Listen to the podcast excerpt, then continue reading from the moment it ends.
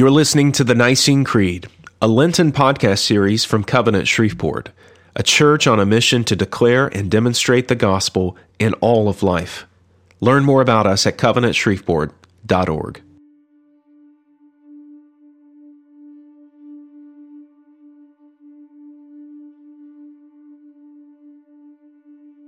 Hey everyone, welcome to the Nicene Creed. My name's Weston Brown. We hope that you've been enjoying this special podcast and that you've been making an effort to not only read, but to also memorize the Nicene Creed. That's our special challenge to you this Lent. And so we begin each episode by reading the full Creed. Read it aloud with us where you are. You can find a link to the text in our show notes.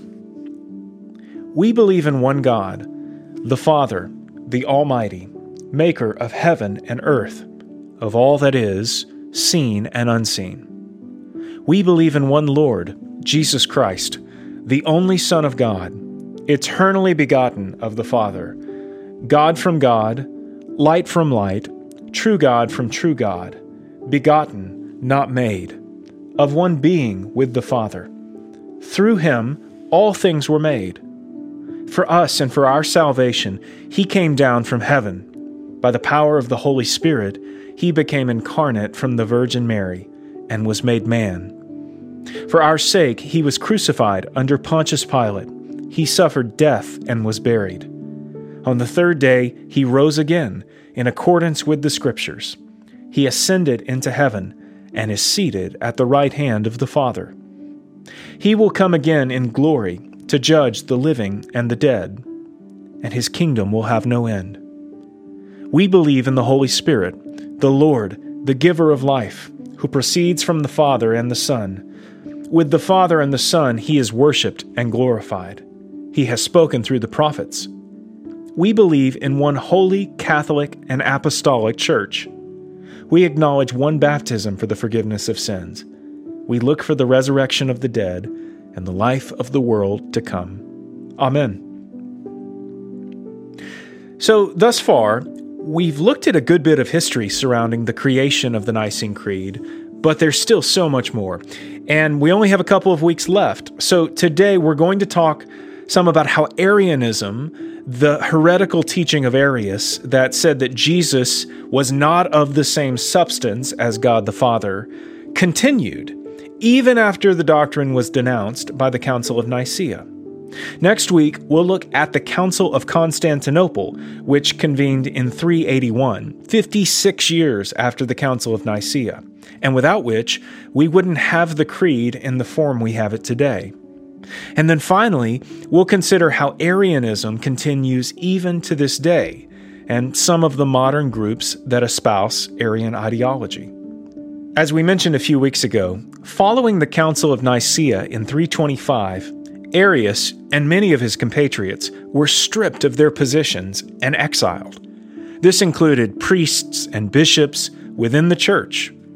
By order of the Roman Emperor Constantine, Arius's writings were also burned, and a decree was issued stating that any person found to be in possession of a copy of Arius's writing without the express intent to burn it could be punished by death. So, pretty steep consequences. And one would think that that would have more than stamped out any who would seek to espouse or teach Arian doctrine. However, it didn't go away at all. Only a few short years later, most of the bishops and priests who had been exiled, including Arius, were not only allowed to return, but were also able to be reinstated as clergy. The most significant was a man we've talked about before named Eusebius of Nicomedia. Eusebius was a friend of Arius who had served as his primary defender at Nicaea. You may recall that the key Greek word employed by the Creed was the word homoousios, which means of one substance or of the same substance. When we say the Creed, we say that Christ was of one being with the Father. That's homoousios. However, Eusebius and the Arians argued for use of a slightly different word, homoiousios, which is spelled pretty much the same way, with the exception of an added I. Homoiousios, however, means of like substance. Thus, they argued, Jesus' being is like that of the Father, but not the same as the Father. Eusebius, who was also exiled, not only returned from exile, but eventually became Bishop of Constantinople, one of the most powerful cities in the Roman Empire. Constantinople, formerly the ancient city of Byzantium, was called thus because in 330 Constantine declared it to be the new capital of the Roman Empire. So Eusebius, a formerly exiled Arian, returns to become bishop of the Roman capital. And as we alluded to last week, the church at this time comes out of the shadows of persecution and powerlessness and finds itself the recipient of great power and influence. Now, Christian bishops, and especially those in significant cities like Constantinople, are dominant figures. Before Constantine's death, he was baptized as a Christian by none other than Eusebius. And Eusebius continued his imperial relationship with Constantine's son, Constantius, who became emperor of the Eastern Roman Empire at Constantine's death. While Constantine had been emperor of both the Eastern and Western Empire, following his death it was divided between two sons, Constantius in the east and Constans in the west. And this becomes sort of a dividing line with regards to Arianism, with more Eastern Christians tending to favor the belief and more Western Christians being opposed to it. But it was with Constantius who would eventually become emperor of the entire empire, that Arianism found a sympathetic ear. Under Constantius, a number of Eastern Church councils were held that heavily favored Arianism. Eventually, just as Arius and Eusebius had been exiled, so were many of the Homoousian party, most notably Athanasius of Alexandria, known today by many as Saint Athanasius, as well as the Bishop of Rome. Athanasius had long been one of the most outspoken opponents of Arian ideology, and under Constantius, he is condemned and stripped of his position as Bishop of Alexandria. Constantius convened what are known as the Councils of Sirmium, which took place in modern day Serbia.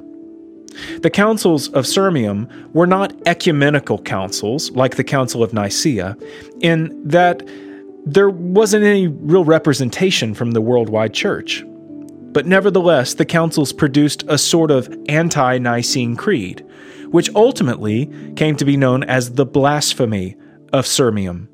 But in the moment, it was quite a victory for Arianism. In a somewhat strange move, perhaps treated like a sort of compromise, the creed that came out of the Fourth Council of Sirmium basically rejected both homoousios and homoiousios in favor of another Greek word, homoios, which is even more derivative, only meaning like. Jesus is only like the Father in the Sirmium Creed. While on the surface, Arianism had seemingly come back from the brink to become dominant, it was actually short lived and would have never happened had it not been for Constantius. This is evidenced in the fact that once Constantius died in 361, the church pretty quickly reverts back to an Orthodox Nicene position.